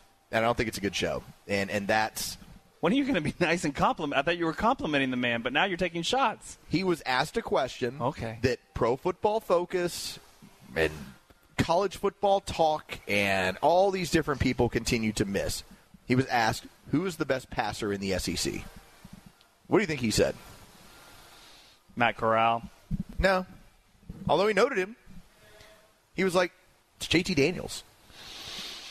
It's JT Daniels, and you went through a list with me yesterday where JT Daniels was not on a first team, a second team, a third team, or a fourth team. No, he didn't get. hon- He didn't even get honorable mention. He didn't even get honorable mention as a quarterback in the SEC. Anybody who saw, and again, four game sample, whatever, but an elite level of play over four games where you went, that we're going for 300 yards today. We're putting up some points. The the difference to me is I look at Matt Corral and he's a good quarterback. Don't get me wrong. He is in a fantastic. There's the old Miss. There's my old Miss man back there. he's in an elite offense. Yeah. With an elite play caller. And see, I got a hell yeah now. Is he a better quarterback? I don't know that part of it. I know JT. We know the offense of Georgia has been limited to some extent, whether it's Kirby, whether it was Munkin not being able to put his offense in for the five games that JT played. I just look at JT and everything that I hear that's said about him that he's a student of the game, and I don't want to make this comparison because he's not the same guy. He's a very sharp kid. I hear and see everything off the field very Joe Burrow esque that he's finally going to get it. He's finally going to figure it out. Doesn't mean he's going to put up the numbers because Bryce Young, hell, may put up better numbers. Emery Jones may Well, I- put I up better think- numbers because he's in a better. I think Dan Matt Mullen- Corral will put up bigger numbers because of, of the nature of their offense, and they'll be trailing too. And that may be the thing. You know what? That may be the thing with Florida as well with Dan Mullen. The Dan Mullen, h- yes, he's an offensive genius, and I'll give him credit on that. As much as he's a clown, he's an offensive He's a genius. great developer of quarterbacks. And so maybe Emery goes for more numbers. I think JT is a better quarterback. I think when you look at, by the way, NFL draft comparisons coming out next year, typically a first or second round pick. And that's the guy that NFL teams are going to want. So if you're talking just about the quarterbacks alone, JT's the better quarterback. And so what college pro football focus said, they had Emery Jones They had number Emory, three they had on Emory their Jones list. ahead of, and, and again, if we're just talking about, hey, this person deserves this kind of accolade based off of a limited sample size. Nowhere has Emory Jones put together four games that you got out of JT Daniels. We'll go to Hoover in like two weeks. He hasn't put together 20 snaps. We'll go to That's Hoover JT in two Daniels. weeks. Emory Jones will get one vote for maybe second team all, all SEC quarterback, and it might be from a Florida media member. Yeah. It, it, it blew my mind when I saw it. I'm not going to lose sleep over it. You know what? Here's the thing to Georgia, Georgia fans, Georgia's offense. You have to prove it. That's what you truly have to do. JT, you have to prove it because there are so many doubters when it comes to this offense right now. Todd Munkin, I hope you're listening. There are so many doubters when it comes to you right now. You have to prove it. It almost does feel, though, that I will say that this is the best group of offensive components they've had since 2017, where you like the receivers, you like the backs. Dude, I like everything. No, now, I remember, the shouldn't say- quarterback came on out of nowhere because remember, it was Jacob Eason, he goes down, and suddenly you're over at Jake Fromm. Yeah, but I'll take to me, I'll take JT as a quarterback over Fromm at this point, especially a freshman in Fromm, where we saw. Yeah, we we're- saw we're them let freshmen, him yeah. do more things towards the end of the year, but definitely in that Notre Dame game, he wasn't doing anything. He wasn't making any checks or changes to the line. It was you're going to call what we just did. We were in the uh, we were in the press box, and I, I kept telling you, and it, was- this was the saving grace of that game, is when I told you Notre Dame has run out of tricks. Oh yeah, 'Cause remember they were trying to trick plays. their way Yep. down the field, and I was like, they're out of tricks. I'm like, they're not going to score, like they're not going to put up big points. You just need a few drives, and they got the few drives. It's a much like the talent blows the 17 talent away. If you take, especially if you take Chubb and Michelle out of it, by the way, the talent on the weapons on the outside, the weapons at tight end, and that's even weird to say because you had Isaac Nada, who we thought was all world, and obviously proved later on. Well, he's, he's an NFL player. He's an NFL quality tight end. Mm, is he? He was a seventh round pick. Mm-hmm. Is he's he? in the league. is he? That's fine. Is he? My point being, there is talent everywhere on this team, so you get your chance to prove it. Kirby's the only one that can hold you back at this point. So Paul Feinbaum, I salute you as the one guy who's been paying attention. It finally happened on Bobby Bonilla Day, on Chuck Dowdle Chuck Day. Dowdle Day. On Chuck Dowdle Day. I'm so excited. You want to you want to say you're sorry about what you did to Chuck Dowdle? I didn't do Have we anything got him wrong. yet? When you grabbed that audio and you said it sounded like his soul was escaping his body. Yeah. that was him that made the noise, though. That's on him. I then just he- grabbed then- the then he audio. sucked his soul He back sucked in. it right back in. Because that moment, it could have been the end. The Reaper ain't coming for me today. That's what Chuck But said. that's- he was like, he's like, uh-uh, Reaper. She wouldn't get him back. No, he's brought back. his soul back into his body. He's right back. Why would you move to Maine? What's in Maine? It's comfortable during the comfortable when the summers? Like two months? Like when you hear people like, I'm, I'm summering in Maine. Yeah, but he's gonna go live in Maine. Yeah. and then part of the year he'll be down here when it's when it's cold. Can you see Dowdle making a fire, going out and cutting down his own tree, bringing in the wood? He's got, a, he's got his axe. he's, he's got a flannel shirt on. he looks like the. Looks like, I got some wood. Look at on the cover of Downey. There's Chuck Dowdle just chopping that wood. No, people people chop wood for Chuck Dowdle because he's that kind of guy. That's good See, that's call. that sound. That's That's, a the good one. The soul tried to escape. Not today, Reaper. Sucked it right back in. I love that man. He's a really good dude. Oh, hey there. Hey, Hoyt. It's the Bucket Hudson Show right here on The Fan, 680 and 93.7 FM. Carlos Medina and Brian Hoyt, also known as just Losen Hoyt. Sometimes the audio fun bag, just hanging out over here at Fairway Social over here in Alpharetta. Come stop by. You can uh, you can have a beer with my friend here. I or, just- or have some food because the menu's really good here as well. So I just met the bartender. No, I've met him a couple times, but guess what his name is? Big dummy. I'm sorry. No, it's not Big Dummy. No. His name is Carlos. Really? And he got very. He looked at me because I used your card. Oh, kind of was wondering if he was like. and he goes, "How did you get that?" He goes, "You do not look like a Carlos." I go, "Yeah, you got me. I'm not a Carlos." What does that mean, by the way? How- No, I just think that if I was to profile you, you look very much like a Dave or a Jim.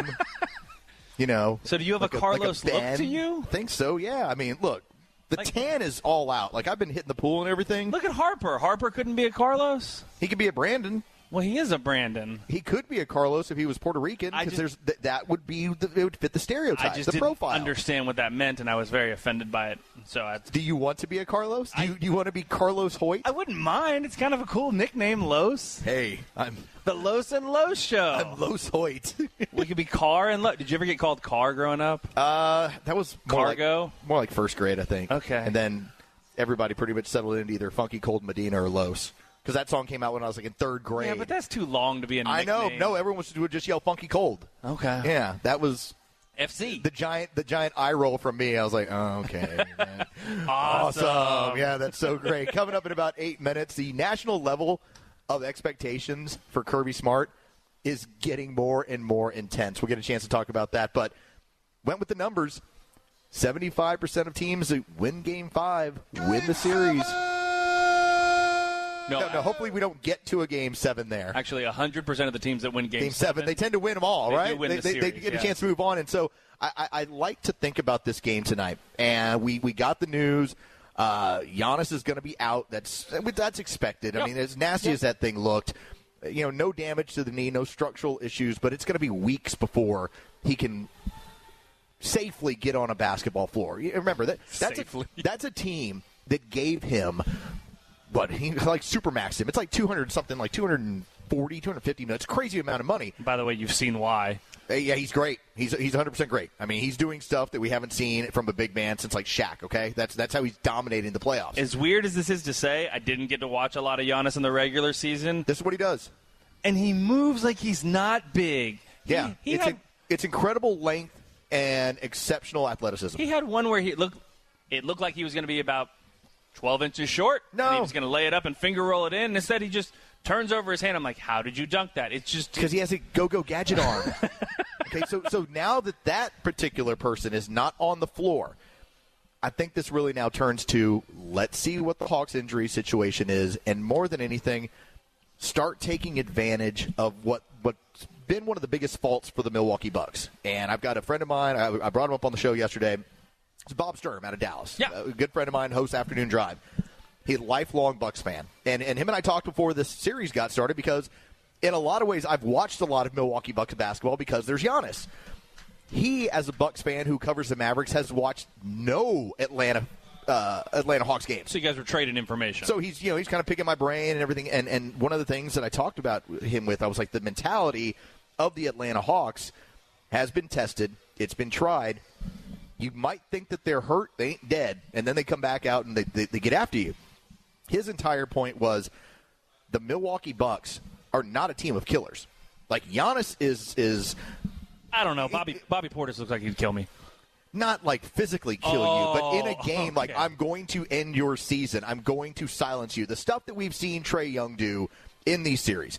where it's the key play in the fourth quarter, and you know you can't stop him, and you know he's going to be the guy who comes forward. The thing about Giannis and the reason why you could never put that on him is because the free throw issue.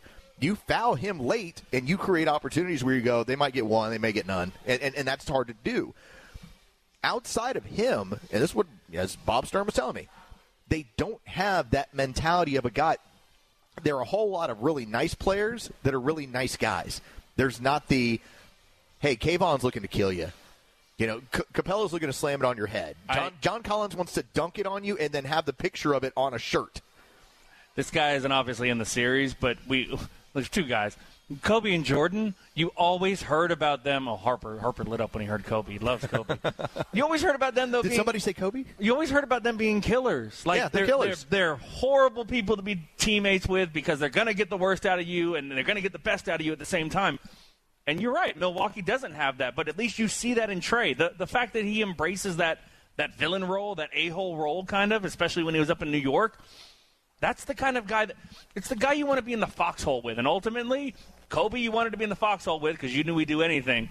Trey you kind of want to be in the foxhole with, but the entire Hawks team looks like that. Giannis looks like a nice guy. I'd like to take him and his mom out to dinner one night. Like, go get some just some food. Yeah, we'd have a like good just some time, grub. some go nice- to like Grub Burger and be like, hey, get whatever you want. It's on me. Nice wine, everything else. I would baby bird your wife. Oh, okay. You- you- I would baby you- bird you his- baby bird Giannis. Then that's just it's up to you. But no, I, I think I that get they- the killer mentality that you're saying though. when you talk about a guy like Chris Middleton, who's a really nice player in this league, I, this is not a slide on Chris Middleton, but Chris Middleton needs a guy like Giannis who is going to be that that alpha in the room. Take And the attention off of me. take the let attention me- off of me. Let me do my thing, and I can comfortably score 20 in a game. Once they needed it uh, in game four, in the third quarter, when Giannis went down, you saw Chris Middleton kind of shrink up a little bit, where it was like, wait a minute, this is all on me. And, and the, the defensive length and the ability for guys like Cam Reddish and Herter to stick on his hip, I think really caused him problems. Remember, he shot 6 out of 17. Which, by the way, is normally what happens in games. You get the shock of, oh my gosh, we just lost our star, the guy that was not carrying us, but he was an integral part of this team. Yeah, Everything big else. part. You have that shock initially in the game, and normally it extends out the rest of the game. It's the next game that you're allowed to kind of build it up. Okay, guys, we're going to get over this. It was one game. Now let's go into game five and see. And that's why we talked about early on. I'm very curious to see how the Bucks come out tonight. And that's why, and I'm very adamant about And you can't be what you're not, by the way. You can't all of a sudden become a killer in one day. No, it that's doesn't, you not don't- going to happen. Mm-hmm. That switch does not flip. You either are or you aren't. It's either you have that instinct or you don't. Uh, there was a guy I remember, it- you know, back in way back in the day. Which, by the way, just to just to piggyback on that real quick, I look at the coaches too. Look at Bud. Bud doesn't look like a killer to me.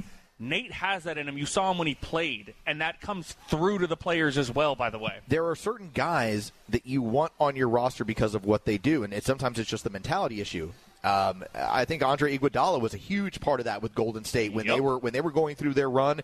He was that dude that just pushed it to, listen, we're a good team. There's some nice guys. Now we're going to kill you. And, and that was the mentality he brought. Mario Ellie used to do that with the Rockets. Uh, Rob Ory used to do that for years with different teams where it was Rob or Bob. Give me the ball. The ball's going in. It's over. Here's that's why I got seven rings. Okay, that, that's that's what he would do. And the Bucks don't have that now.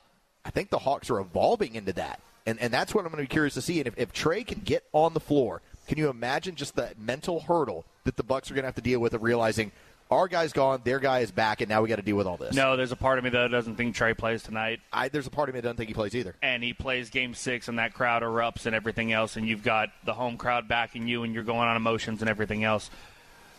But you'd love to close it out in six instead of having to, I know. to I don't just wanna- hold on. I know, I know. I, I, I, I want tonight. You know what I want? I want a drunk text from you.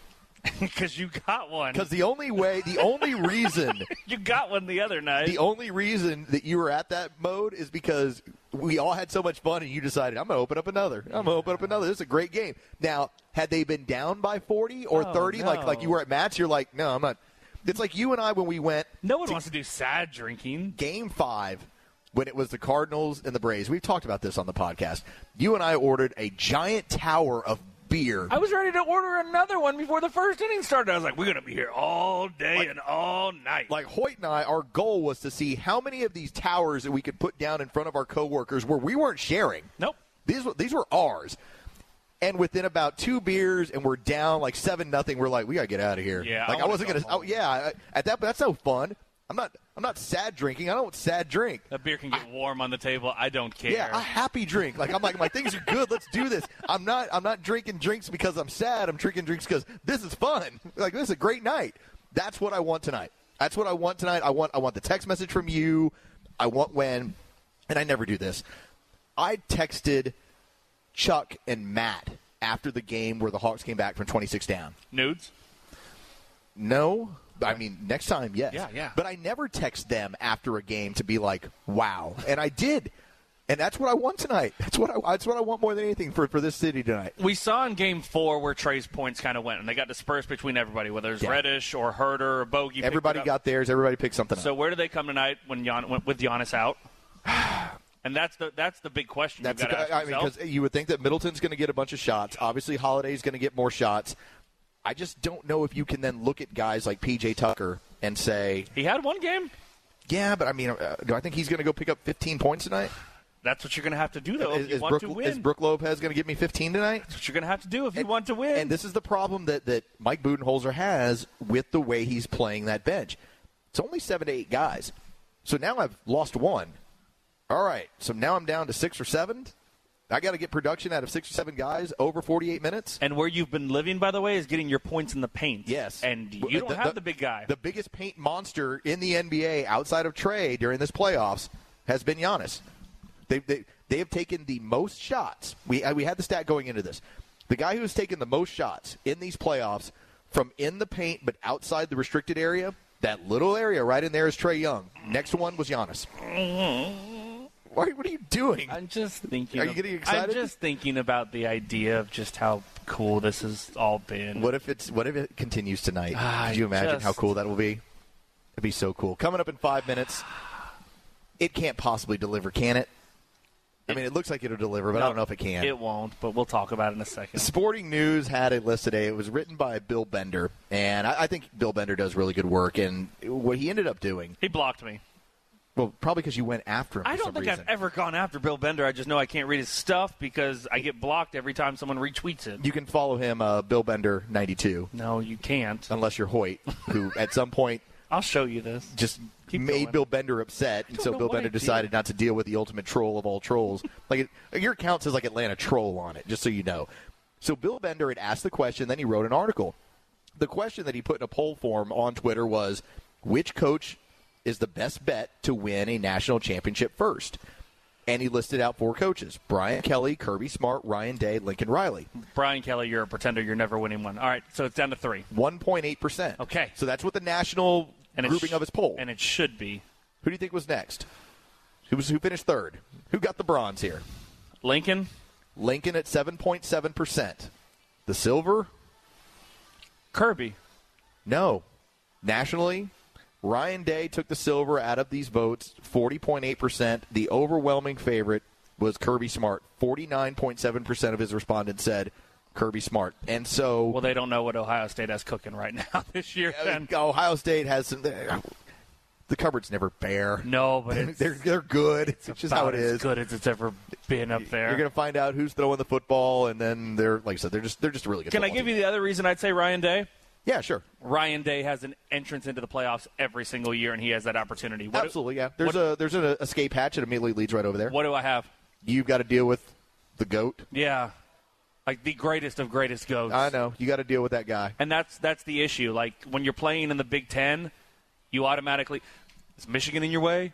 Wisconsin's going to be in your way. They're going to run the football. There's always a, a a cute year where Penn State gets you, but Penn State was so down last year. Correct. But there was a lot of things I I can't take last year with a lack of crowds, a lack of spring football. Like there was a whole lot of things that came together to where typically teams that are good were not very good, and you couldn't figure out why. It's just, it was it was a weird thing that was baked into this thing. Now this is the one who gets it first, or the one who gets the most. Who's That's gonna no, no, get it no. Who first? would get it first out of that group? So that was the respondent. So I it- go I go back to the Saban factor, man. I, I think it'd be Ryan Day before, but that's with my understanding of what is in front of you on a regular basis. what holds you back at Ohio State? Hell, what holds you back with most of these teams? And maybe Lincoln Riley should move up because he's got Spencer Rattler. You don't have quarterbacks that are repeating. Alabama, you got Bryce Young, who hasn't started a game. Yep.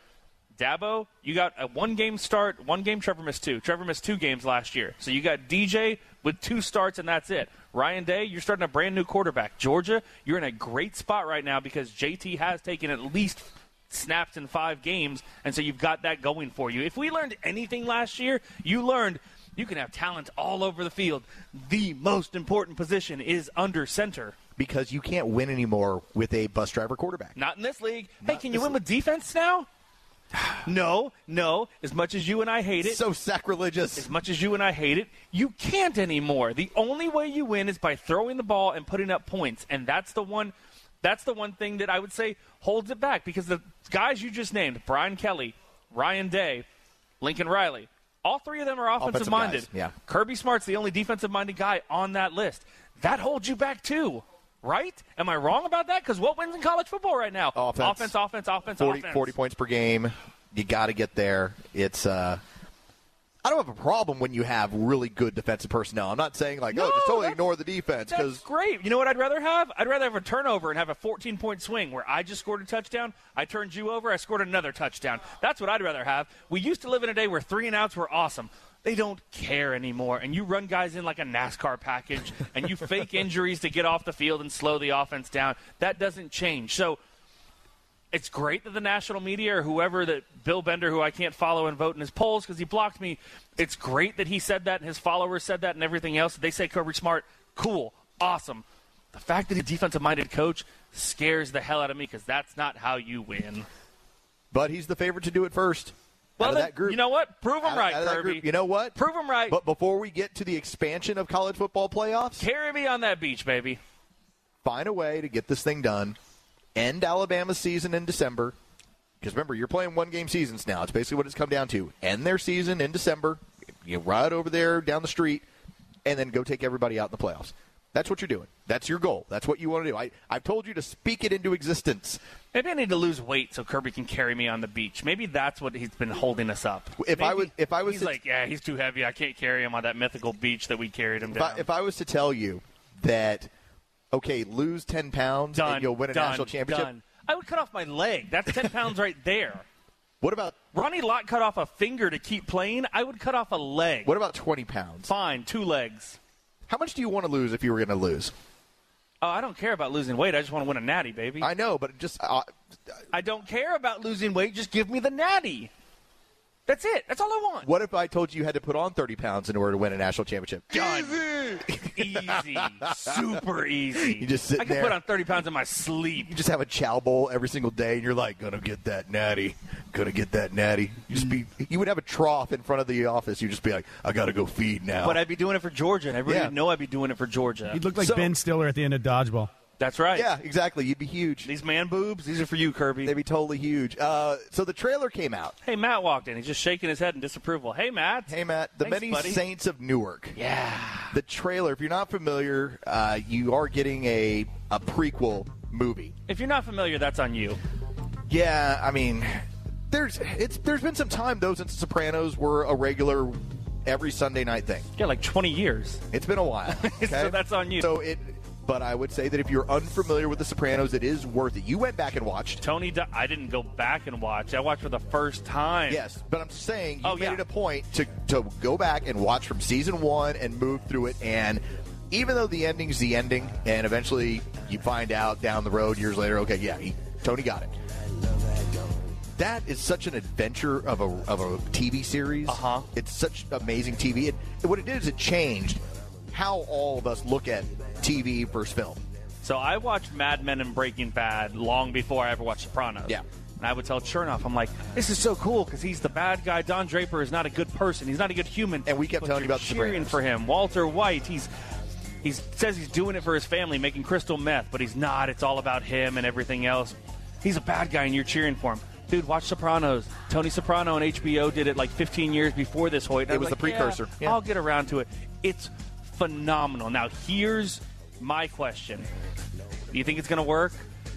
I certainly hope so because the, the trailer looks outstanding. Oh, Don't use the trailer. No, They're- they're well, gonna put I the only best- have the trailer. They're I gonna put do- the best clips in the trailer. Of Of, course. they can make any movie look good from the trailer. But some of the stuff that you're not going to get, and I think as as a, as a fan of that series, Fast and the Furious Nine look cool in the trailer. There is so they go to space. I hear. Uh, there is one thing that I always thought the Sopranos were totally genius about: the writing and the way they would deliver lines.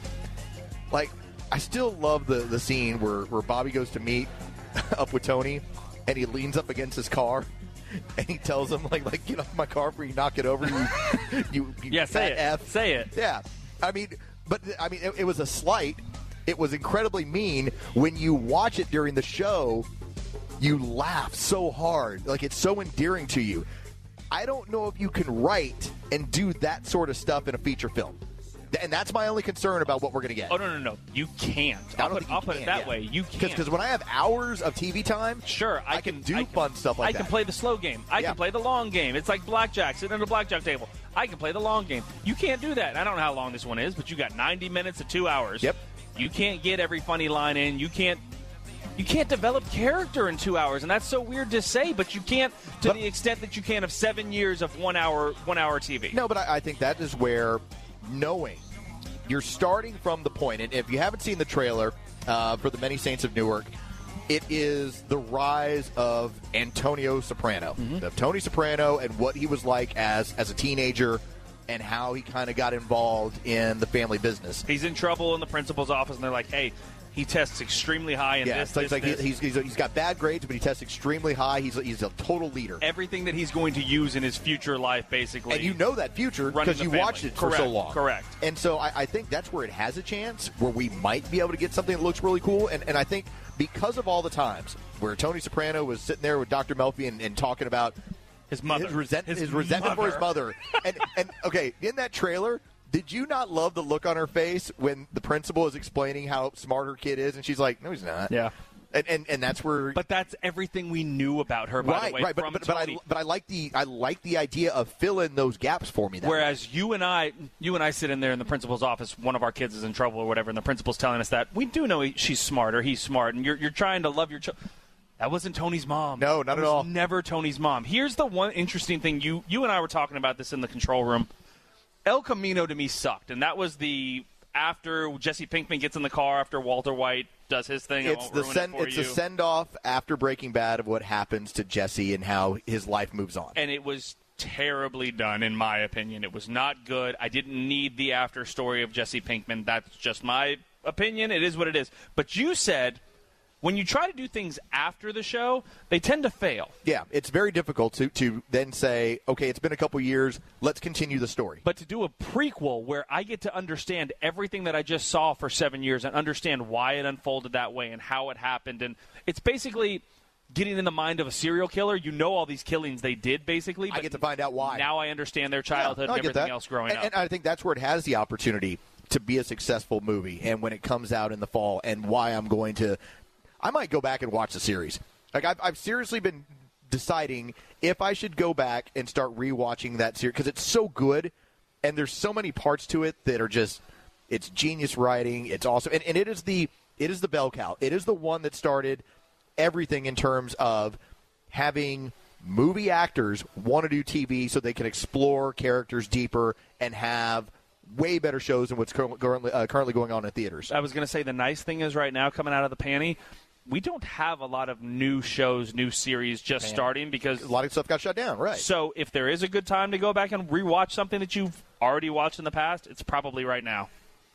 I think you're, and it's not a big commitment. No, it's a big commitment.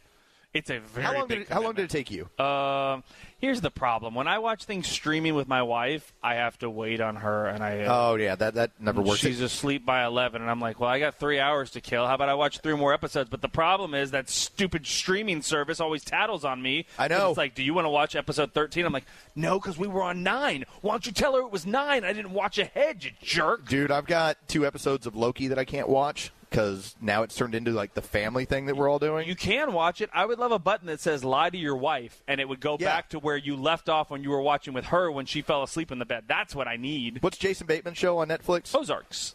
I haven't gotten through season two, because season two was getting so dark that it was creeping my wife out. Oh, well, season three gets darker, and so she doesn't. She's not cool with me watching it ahead of her. At the same time, she's not watching.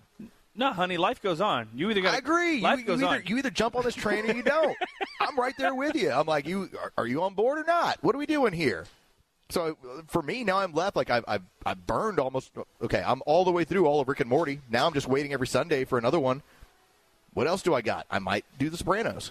It might make some sense for me. Rick and Morty. It's really funny. You, you slut dragon.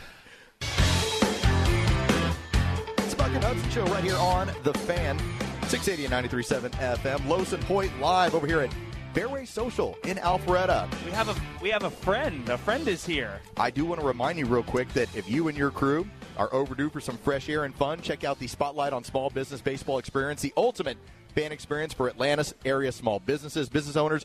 Head to 680thefan.com to opt in and register when and you and your team are going to the game. You'll get tickets in a private suite, a tour of our network studios, and a chance to talk ball with our broadcast crew. Matt will give you the Heisman. That's right. The fan spotlight on small business baseball experience is sponsored by United Healthcare, proving health benefit solutions for every business size. Where do you think he's at mentally right now? I don't know, and that's what I wanted to check with the guy. Matt, where are you right now? Are you here? Are you in Milwaukee? Uh, no, I'm here right now. It's early. Okay. See, I, I got to ramp up, right? slow burn? Yeah. I mean, it's what? Where are we? We're two. Uh, we're two fifty. So this is like uh, settle in, watch a little Braves, get myself mentally prepared, and then here's the embarrassing thing that I'll admit: go to the closet sometimes. But when I'm home watching these games by myself, I don't sit for the whole game. I stand a lot. How weird is that? You're I do. never a sitter. The only reason, the only time I ever saw you sit, you had that ottoman right in front of the TV in your. I'll living sit room, on that, but right? You would sit on that. But I get closer to the TV. But in this case, so when we had you guys over to the house the other night, that was the most like sort of reserved I am. I was at the game in game three, and I'll sit there. But if I'm by myself, I'm just pacing the whole time. It's really weird. I find myself during I'm, I'm doing a lot of the stuff during Hawk series that I do in Spurs series. Yeah. Where I'm I'm constantly walking like I'm like I'm on the sideline. Yeah. Like, and I'm watching the rotate and I, I'm just just one line to the next But line, here's one the, line to here's the next other line thing. constantly. So I'm outside watching. So there will be points where I'll walk into my Cigarettes, yard, smoking a heater. Well, I, if, I wish I could take up smoking because that would calm me down. I just find myself in the yard. It's dark, and I'm just kind of between breaks. Like this is so much fun, but it's not Neighbor's healthy. window. I, I wish I could. I need a distraction. This is not healthy. I'm not going to sleep again tonight. I already know that. No, this is going to be two o'clock in the morning. And, and I, I will tell you, But I this. will tell you this: I feel great about tonight. I No, really, I'm- I- I I'm- feel I'm so very good. excited. I'm Throw very that- excited. It's not about throwing anything. out. I just feel good about tonight. No, I like this team. I like this team. I like the scenario. Uh, again, I don't root for injury, but I do root for opportunity. Absolutely. And- and this is an opportunity. And and for as many times as we will always say, "Oh my God, this happened in this town." Oh, this is Sure. How often does the two-time MVP have an injury and suddenly it's there for you? Well, it's that, right in front but of the you. reaction to that would be watch us not take advantage of the situation now. But that's not these guys. I, here's what I don't, and we'll talk about this coming up. I don't know if they win or lose tonight, but I have literally no fear that they look like Milwaukee, who was sleepwalking into that game the other night when they found out Trey wasn't there. If they don't win tonight, it's because the Pat Connaughton game. Or the Bobby Portis, God forbid, game, or the fact that the Hawks just don't shoot it well, something like that. I don't think it's going to be because they show up and they realize no Giannis, so we're going to lay up. I don't, tonight. I don't think they zombie walk through this No, thing. not at all. That's good X's and O's talk. When do you eat? Yeah. Can you eat Before- before a pregame. ga- Pregame. What? How? How early? Uh, well, I'm gonna eat here tonight. I'll eat before I go home. you don't want something heavy sitting on your stomach. Right. Though. You know, I don't eat during games. Big playoff. Yeah, I don't eat during That's games why you either. guys, uh, Zeno got wings the other night during No, a playoff no, game. no, no, no, no, that's We- wrong. he- You can't we- do that. You guys were all eating. I didn't eat any of it. I just, I can't do it. I just, Like my wife gets after me. She's like, "You need to eat something," because you know, obviously, I'm just pouring like one drink after the Sure. next. So I'm like, you know, but pregame eat something. pregame. Yeah, yes, yeah. I won't eat during the game. And, Like I and- said, we're at Fairway Social, so I'll eat here tonight before I head home. and I can't eat at halftime either. No. Way to hit So the sponsor Matt. so it has to be either either pre or post. So I'm going to do that. I'm going to pick myself something up on the way home. Fairway Social. I'm going to eat. And then I'm going to get the kids all taken care of. Sure. Because, you know, I'm going to be at home solo with one of them. The other one's in a late late evening camp. And I'm going to sit down and say, here's some Braves.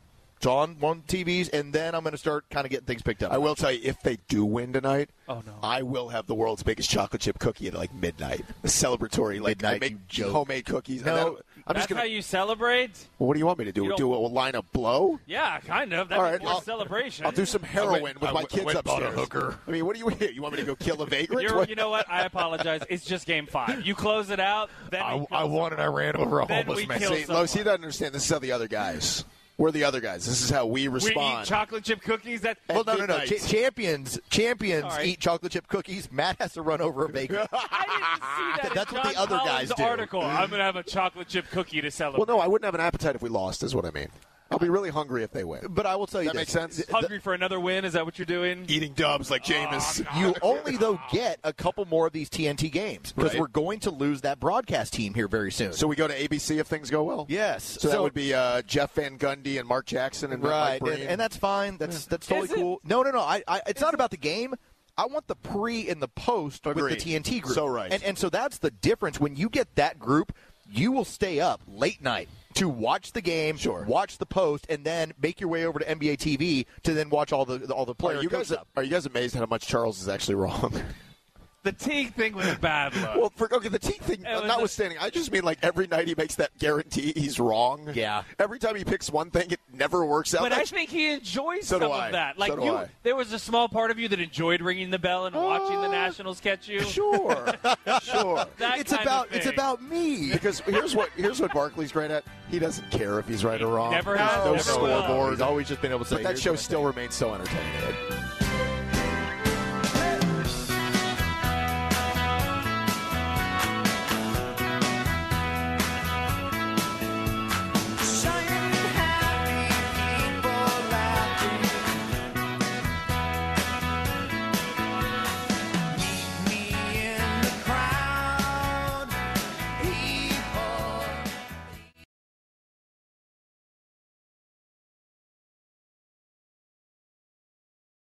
Hey, Matt.